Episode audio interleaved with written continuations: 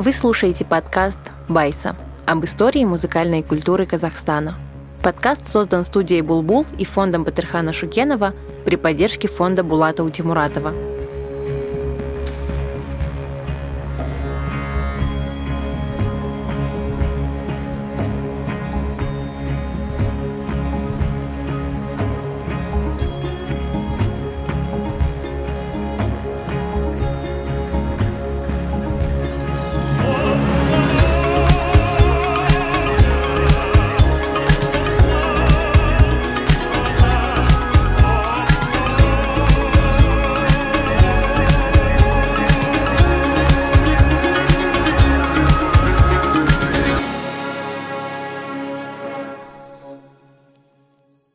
Эпизод 8.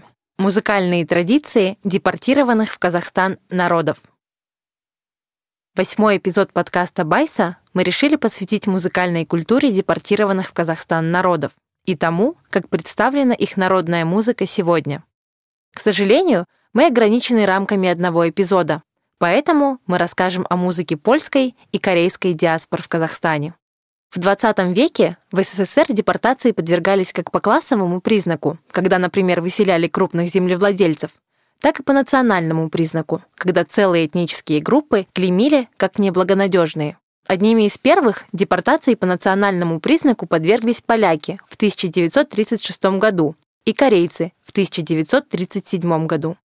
Поляков выселяли из Западной Украины и Беларуси, в которых исторически проживало много поляков, а корейцев из приграничных районов СССР на Дальнем Востоке и Приморье, куда корейцы активно переселялись из Кореи, начиная с 60-х годов XIX века по экономическим и политическим причинам.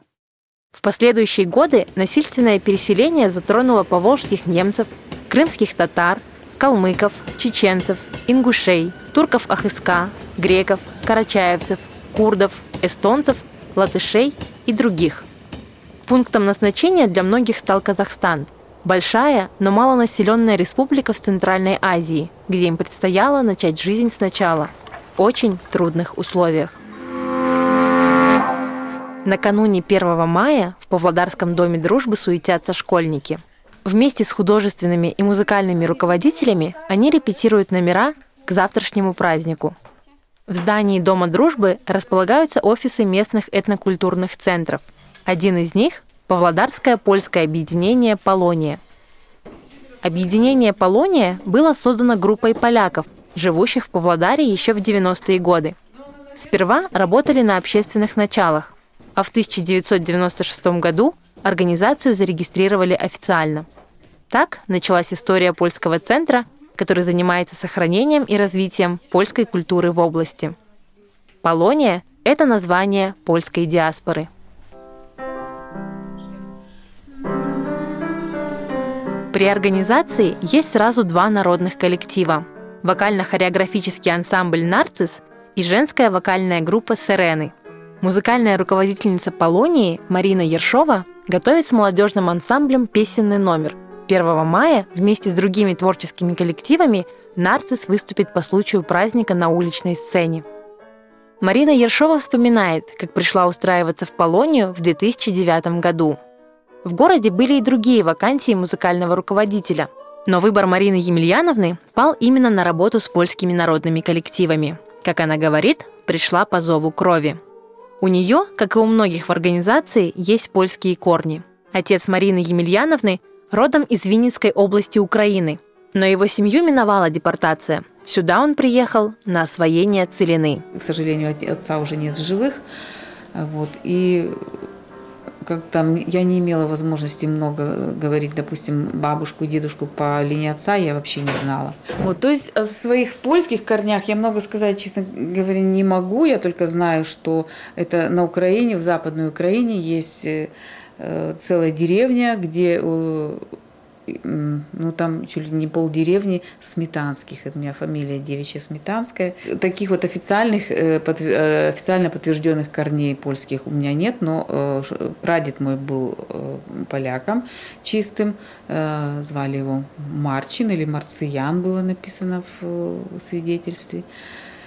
Вот, ну и вот как бы, пожалуй, это все, что я знаю. Просто знает семья, что есть польские корни. А может быть, когда были помоложе, надо было это все, и когда был жив отец, надо было, конечно, эту тему поподробнее разузнать. Просто. Ансамбли «Нарцисс» и «Сирены» существуют с 2000 года. И с тех пор обе группы зарекомендовали себя как одни из лучших этноколлективов в стране. У ансамблей довольно насыщенная концертная деятельность. Они выступают на этнокультурных фестивалях Казахстана и ближнего зарубежья. Были даже в творческой поездке в Польше. В репертуаре ансамблей, кроме обрядовых и религиозных песен, есть патриотические песни и современная польская поп-музыка. Среди наиболее сложных для исполнения – полонез Агинского, или, как его еще называют, «Прощание с Родиной». Это произведение польский композитор Михаил Агинский написал после того, как был вынужден покинуть королевство Польское и Великое Литовское княжество в 1794 году.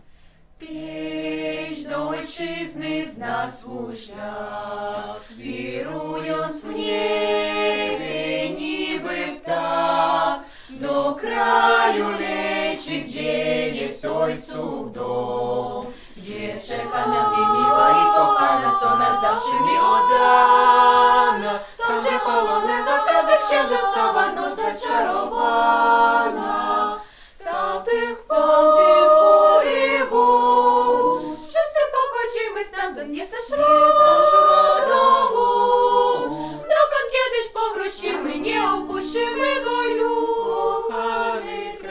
Как объясняет Марина Ершова, носителей народных польских песен в их среде не осталось, поэтому репертуар собирают из песен, сохранившихся в самой Польше. Помогает им в этом учительница польского языка пани Мария Дронг. Мы берем аранжировки современные э, народных песен Но, ну, к сожалению, у нас таких э, носителей, от кого мы бы подчеркивали эти песни, у нас э, нет. Хотя у нас большая привилегия вот в нашем Доме дружбы нашего польского центра в том, что у нас язык ведет учитель польского языка из Польши. И где-то мы, конечно, советуемся с, с нашей учительницей. Вот у нас уже 7 лет работает учитель, пани Мария Дронг она тоже может что-то посоветовать, да, на какой, допустим, тот или иной праздник вот больше подойдет та или иная песня. Потому что мы часто отмечаем какие-то праздники, которые, ну, у поляков, в принципе, не, не так много праздников таких, э, так, ну, как мы их называем, языческих или таких общих, да, в основном у поляков они отмечают религиозные праздники, это глубоко верующий народ, вот, и, конечно, самыми важными и главными праздниками является Рождество, Пасха. Поэтому в нашем репертуаре, естественно, тоже есть э, эти песни да, религиозной направленности.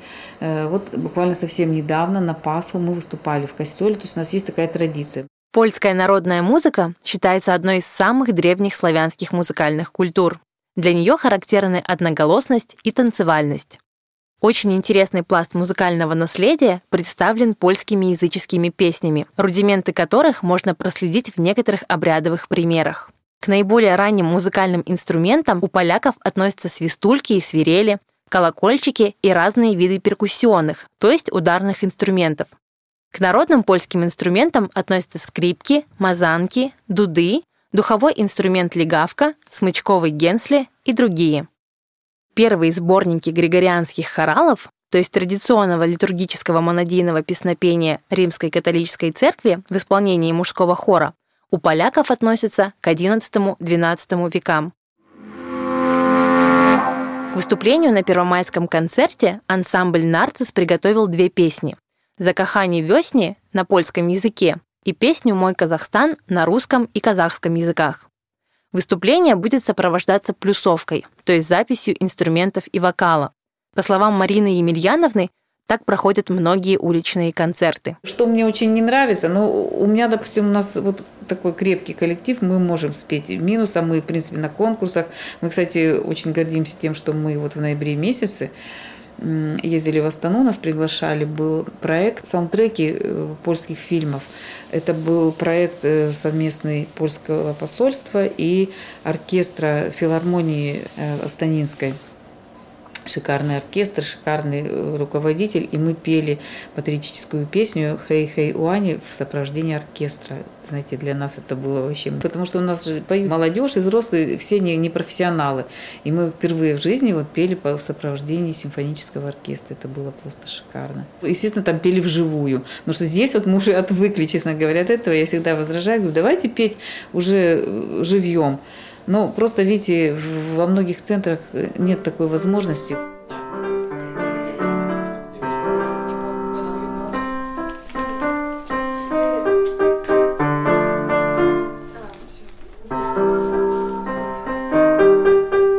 В молодежном ансамбле «Нарцисс» 12 участников. В основном это старшеклассники и студенты местных колледжей. Некоторые из них мечтают поступить в польские университеты. Петь в ансамбль принимают вне зависимости от наличия польских корней. Главное – желание и способности к музыке. Одна из участниц коллектива «Нарцисс» – 17-летняя Ева Клауш, исполняющая партии сопрано. Ее бабушка, Тереза Иосифовна, полька. Когда она узнала, что внучка будет петь в польском ансамбле, то очень этому обрадовалась. По словам Евы, ее бабушка родилась в Западной Беларуси в начале Великой Отечественной войны – Позже семья Терезы Иосифовны приехала в Казахстан на освоение целины. По прибытию в документах ее записали белорусской. Изначально в 2017 году мне подруга, которая сюда уже ходила год, если не больше, предложила прийти, посмотреть, что да как здесь. Потому что она узнала, что у меня бабушка полька. И я так подумала, что, в принципе, я ничего не знаю о Польше, о польской культуре, и решила прийти сюда. Я не знала, куда иду, не представляла даже. И, и когда я пришла сюда, то меня так сильно это затянуло. Мне так понравилось петь народные песни, а, так понравилось а, понравились народные танцы, и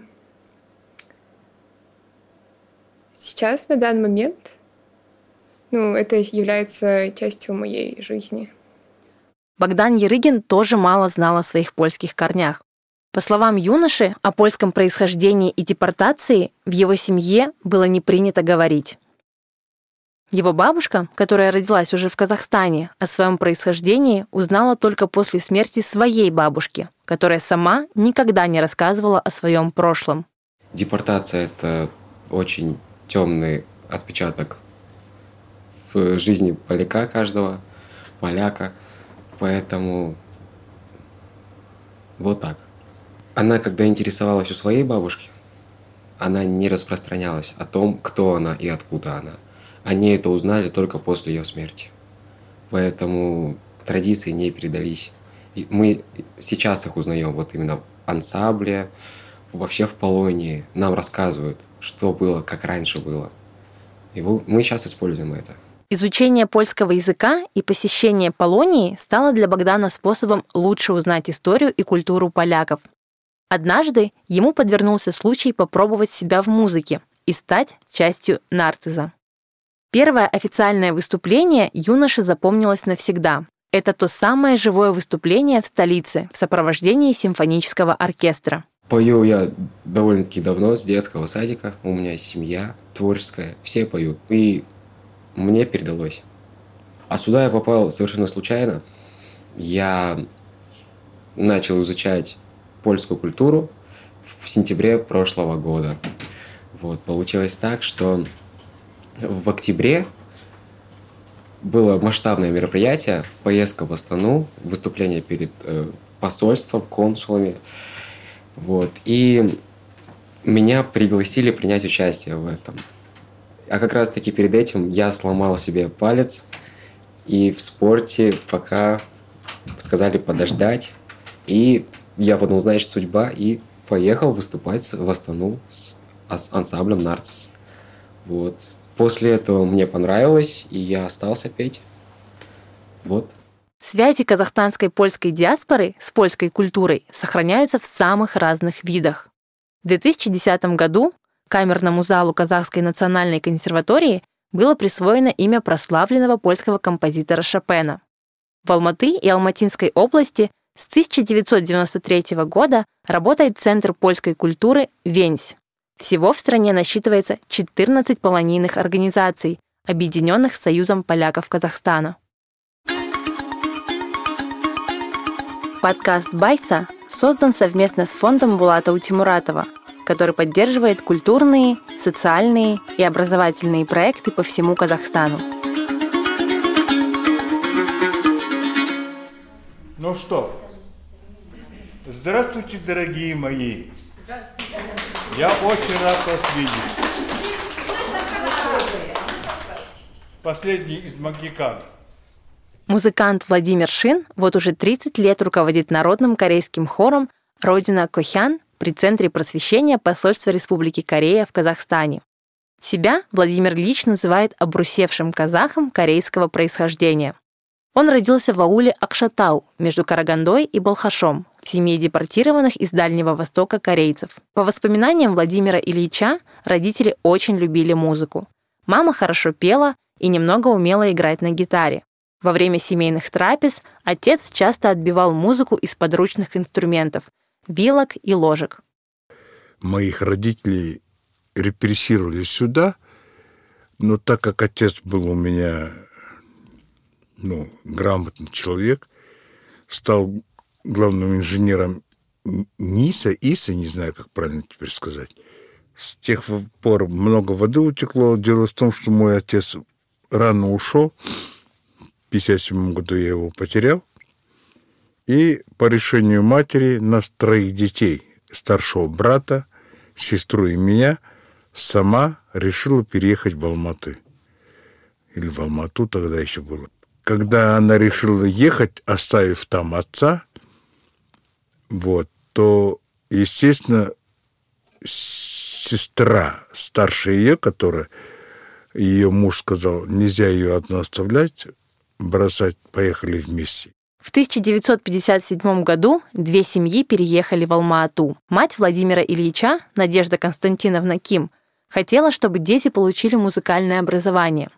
По приезде в столицу она подала документы на поступление в музыкальную школу имени Куляш Байсиитовой.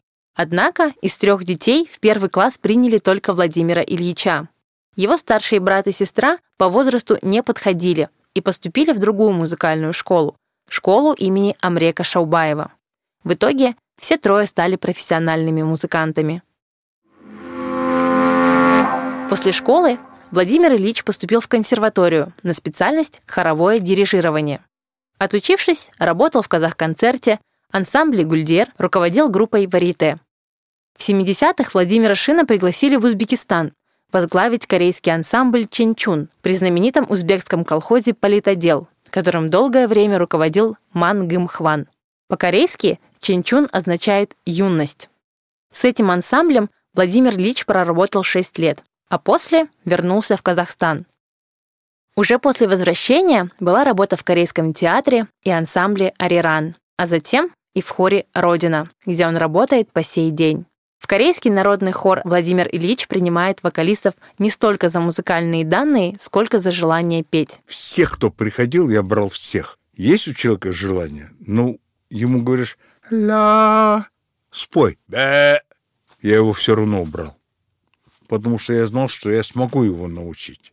Тем более мы все монофонисты, корейцы. У нас же как такого многоголосия нет в корейском пении. Все в основном сольное пение. И благодаря тому, что ну, обучался то, то вот эти все знания, употребив, стал делать двух, трехголосие, четырехголосие и так далее. Пять-шесть голосов. В лучшие времена число хористов достигало 70 человек. Сейчас в хоре около 45 постоянных участников. Средний возраст хористов 60-70 лет. Которые молодые, они еще все пока в, в жизни, они еще востребованы. Вот когда начинают тянуться ко мне, тогда, когда уже уходит на пенсию, все, вот он на пенсионер, вот он сидит, что ему делать? А пойду, вот там сказали хор, если я пойду спрошу, меня возьмете? послушаем, давайте, приходите. Все. Только так. А так, чтобы молодых собрать, это очень трудно, потому что у всех все деловые, каждый занимается тем, чтобы поднять своих. Ну, понятно. Чо сын хананим, чо сын хананим, чам чо сын наеха на ним. Это Александра Кимсеговна Сон. Она пришла в хор вместе с подругой. Поет партию альта. Говорит, что петь здесь ее голубая мечта. Александра Кимсеговна работала в пищевой промышленности и 40 лет прожила в Талдыкургане, а затем переехала в Алматы, поближе к детям. чам чусын наеха на ним. Эту песню «Прославление Бога» она помнит с детства. Ее пели бабушка и мама Александры Кимсеговны. Я это на корейском вначале спела, что Бог хороший. Потом я чуть перевод сделала, как на русском, что Бог отвечает на наши молитвы. Сейчас я служу э, э, в духовности, и я Библию читаю. Мои родители не знают это, они просто словечно образом так поклонялись. В Казахстан были депортированы бабушка и дедушка Александры Сон. Сама она родилась уже здесь. Я как кореянка пишусь в документе, а сама корейскую букву даже не знала. Для меня это было бы очень важно, чтобы даже внуки знали, что такое корейские буквы. Подруга Александры Кимсеговны, Раиса Федоровна Цхе, тоже изучает корейский язык в Центре просвещения и поет в народном хоре. На репетициях подруги сидят на разных рядах. Александра Кимсеговна с альтами, а Раиса Федоровна с сопрано. Раиса Федоровна родилась в Таразе в 1953 году в семье депортированных в Казахстан корейцев. У меня э, мать с отцом приехали на товарняке, и мы обосновались в городе Тарас. Нам рассказывали, конечно, у меня даже где-то есть такая справка, дали какую-то льготу нам. У меня мама совсем не знала корейского языка. У нас один отец, он ну, вообще больше молчал, он ничего не говорил. Он один только по-корейски говорил. Мама, конечно, не понимала, он всячески старался ей объяснять, естественно. Но мы выросли как русскоязычные. Сегодня в репертуаре хора множество корейских песен, от народных до современных южнокорейских, а также авторские песни Владимира Шина. Сохранившихся песен в корейской диаспоре в Казахстане в репертуаре хора немного. У нас репертуар-то здесь проживающих корейцев в Казахстане, он не очень был обширный. То, что у них поется, я переделывал на наш вариант, и вот у меня есть такие вот аранжировки, то, что мы переделывали их песни под себя. Все э, народные песни, такие тягучие, медлительные, тем более патриотические песни, обязательно та-та-да-та-да-да, вот такие вот, да, на три четверти. А я сделал та-там, та-та-ре, та-та, ну, на четыре переделал, и вот, чтобы было более интересно, можно было похлопать. Любимая песня Владимира Шина – известная во всем мире народная песня «Ариран», в которой отражено характерное для корейского искусства созерцание природы. Слово «ариран» встречается в более чем трех тысячах корейских песен, однако его едва ли удастся перевести на русский язык. Слово «ариран» имеет очень много значения. Вот э, в самой Корее есть перевал Ариран, есть цветок Ариран. Но чисто вот перевести Ариран на русский язык, это вот как в казахском пении. Вот это вот получается. А если с русского языка тру-ля-ля, тра-ля, вот это тру-ля-ля, тра-ля-ля. А у нас очень много песен. Ари, ари, ран, цири, цири, ран. Вот ари, ран, это на, наше это. Одна из самых знаменитых песен, которая вошла в элиту, так сказать.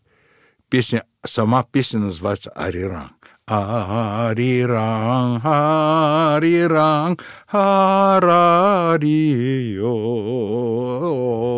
ариранг, когероль, номоканда. Вот это вот это вот. Большой вклад в сохранение музыкального наследия корейцев внес композитор и музыковед Тэн Чу. Он прибыл в Казахстан из Москвы, где окончил консерваторию имени Чайковского по направлению Северной Кореи. Ему удалось посетить множество отдаленных сел, корейских колхозов и совхозов в Казахстане и Узбекистане. Собранный Тенчу материал вошел в трехтомник о фольклорной музыке, которая передавалась из поколения в поколение в корейской диаспоре. Музыкальное искусство диаспор, проживающих на территории Казахстана, это довольно малоизученная область музыкознания. В 2012 году группа исследователей при поддержке Министерства образования и науки решила это исправить и начала большой проект, посвященный изучению музыкальной культуры этнических групп Казахстана.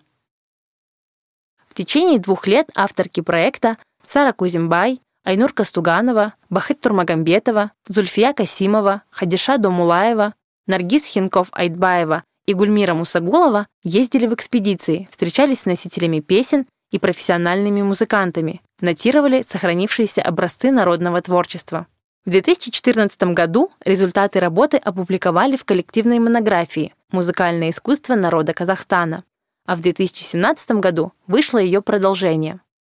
К сожалению, проект не смог изучить музыкальное наследие всех этнических групп, проживающих в Казахстане, из-за ограниченных ресурсов, в том числе и человеческих. Над проектом работало всего семь исследовательниц.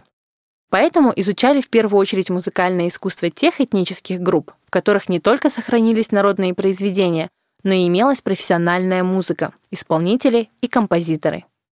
Об изучении музыкального наследия диаспор в Казахстане рассказывает руководительница проекта профессорка Гульмира Мусагулова. Все мы знаем, наверное, что искусство и музыкальная культура – это лицо нации, да? фольклор. А, нет народа, у которого а, не было бы истории, не было бы культуры, особенно музыкальной культуры.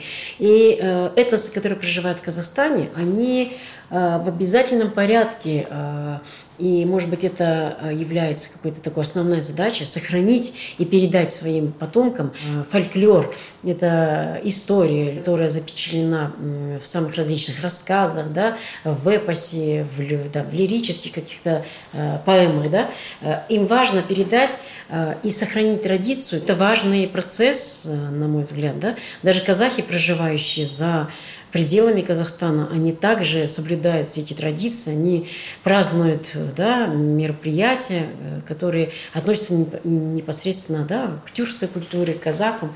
К сожалению, многие этносы потеряли как бы, да, свои корни, они не имеют связи с исторической родиной, и это наблюдалось нами. Сама Гульмира Жаксбековна в рамках проекта написала о музыкальной культуре сразу нескольких диаспор, в том числе и о музыке корейской диаспоры. Как она объясняет, корейская культура и искусство хорошо сохранены и представлены в Казахстане. Причем не только в Алматы, где сосредоточена профессиональная музыкальная индустрия, но и в регионах. Это основатель, основоположник Тенчу, композитор, у которого принадлежат самые различные произведения, симфонические поэмы, симфонии, произведения в жанре камерной музыки. Далее это Стригоцкий пак. Его творчество, оно соединяет да, элементы и национальной корейской музыки, и все это облачено в такие в жанры европейской музыки. И вот этот синтез э, синтез, он как бы ярко проявляется в самых различных произведениях. Стригоцкий Пак – автор многих эстрадных песен, да, э, сочинений самых различных жанров, э, и в, в них отчетливо проявляется корейская стилистика. Да. Это мелодии очень распевные, да, они имеют свою характеристику, свою индивидуальную характеристику да, в метаритмическом плане, да, в интонационном плане. Очень интересно творчество Якова Хана – Э, это корейский композитор, недавно ушедший из жизни. Его произведения были разобраны в первой книге, да, «Музыкальное искусство народа Казахстана». Э, и Э, сам композитор в интервью, в беседах с ним охотно делился материалом, во-первых. Во-вторых, э, нотным материалом, это очень важно. Были аудиозаписи, так как его произведения очень часто исполняются. Последние годы жизни композитора, последние пять лет, были посвящены сбору фольклорного материала э, корейского. Да? И вышла энциклопедия, она увидела свет. Все материалы и обработки народных песен, да, мотивов, они все нашли место в данной энциклопедии. Наследие. Яков Хан, он был автором не только произведений как композитор, он был ярким дирижером, исполнителем, и созданный им джаз-бенд, который функционировал очень длительное время, он пользовался огромной популярностью. По словам профессорки, важно изучить и запечатлеть в нотах все разнообразие музыкальной культуры Казахстана, так как музыкальные традиции диаспор – это важная часть истории страны и ее искусства. Кроме того, знакомство с культурой других этнических групп сплочает людей и помогает поддерживать единство народа. Слушая историю из уст ушедших уже из жизни, корифеев, старшин, может быть, да, старейшин того или иного этноса. Буквально до слез было слушать все эти истории. Это действительно, каждый народ пережил э, какую-то трагедию. И э, это, естественно, отразилось э, в их музыке, да, в их фольклоре, менталитете, в жизненном укладе. И то, что мы знали до до того времени, да, это была лишь как бы поверхность, да, э, вершина айсберга. Слушая музыку того или иного этноса, э, поражала как бы глубина, да, какой-то трагедийности, глубина такого философского начала. И важно продолжить изучение творчества других этносов, важно посвятить, пока вот живы носители, старейшина, да, те, которые могут поделиться этой информацией, а они живут э, где-то, я не знаю, в глубинках, да, их нужно искать, на них нужно выходить. Это очень кропотливая работа. К сожалению, там никто не принесет и не даст вам, да, ноты, историю, написанную, да, э, про тот или иной этнос, поэтому это очень трудоемкий процесс, это очень сложная работа. Мы посвятили, ну, кстати, пять лет и всего выпустили две книги, и, может быть, затронули там, ну, свыше, может быть, 15-20 этносов. Это абсолютно мало. А в Казахстане их выше, свыше 126. Поэтому э, нам необходимо продолжить э, серию, э, исследовать в дальнейшем творчество тех этносов, которые были не исследованы. Раз, два, три.